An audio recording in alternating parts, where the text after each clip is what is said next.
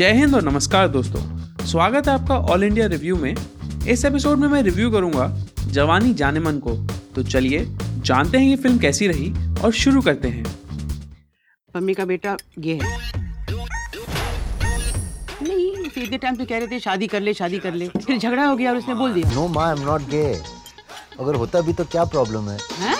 ये नहीं हो सकता माँ इसकी गारंटी मैं लेता हूँ। शेर हूँ मैं शेर और शेर तब तक राजा होता है जब तक अकेला रहता है। हाय और कौन कौन रहता है यहाँ? बस जी मैं और मेरा swag there's a 33.333 percent chance कि आप मेरे पापा हो।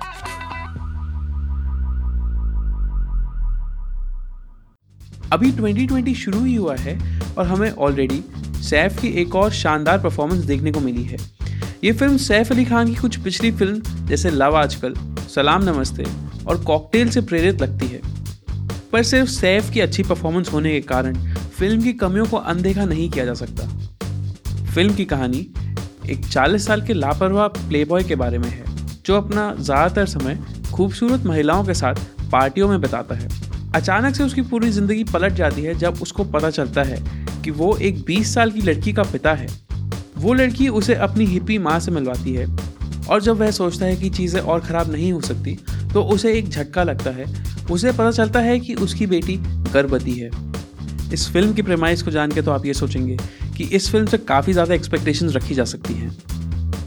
फ़िल्म में सैफ अली खान जैज की भूमिका निभाते हैं तब्बू, अनन्या, कुबरा सेठ, रिया और आलिया फर्नीचर वाला टिया का किरदार निभाती है। फ़िल्म नितिन कक्कड़ के निर्देशन में बनी है, जिन्होंने इससे पहले नोटबुक और मित्रों जैसी फ़िल्म बनाई थी। इन्होंने फिर कोई है सीरीज़ को भी डायरेक्ट किया है।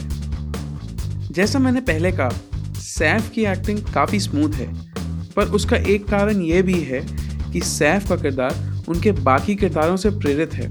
तो उनके लिए ये किरदार को निभाना काफ़ी सरल हो गया होगा, जो दिखता भी है। तब्बू के कुछ सीन्स हैं, जो फ़िल्म में एक नई जान भर देते हैं पर इस फ़िल्म के एक्टिंग के मामले में सुर्खिया डेब्यूटेंट आलिया फर्नीचर वाला ने चुरा ली। उसकी ये पहली फ़िल्म है और उसके हिसाब से उनकी एक्टिंग काफ़ी सुहानी है। फ़िल्म में कुछ कमियाँ हैं। सबसे बड़ी कमी ये है कि फ़िल्म की राइटिंग थोड़ी कमज़ोर है। फ़िल्म में कुछ कॉमेडी सीन्स हैं पर काफ़ी जगह ऐसा लगता है कि वो शायद ज़बरदस्ती डाले गए हैं। फ़िल्म काफ़ी जगह प्रिडिक्टेबल हो जाती है और आपको ऐसा लगेगा कि आप ये फ़िल्म पहले देख चुके हैं। फ़िल्म में सैफ के एक पुराने गाने ओले ओले का भी रीमिक्स वर्जन है। और जब सैफ उस पर नाचते हैं तो दिखता है कि सैफ के पास अभी भी वो जवानी के मूव्स हैं। सैफ के कुछ रीसेंट किरदारों से अलग जैज का किरदार उनके पुराने किरदारों की याद दिलाता है। अगर आप सैफ अली खान के फ़ैन हैं तो आपको ये फ़िल्म देखने में बहुत ही ज़्यादा मज़ा आएगा।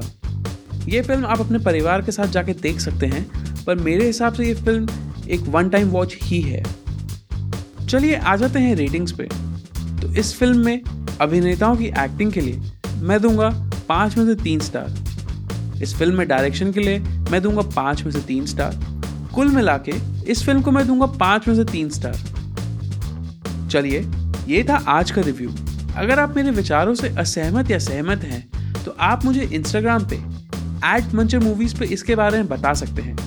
अब मैं मिलूँगा आपको अगले एपिसोड में. तब तक आप अपना ख्याल रखिए और हमेशा की तरह स्वस्थ रहिए.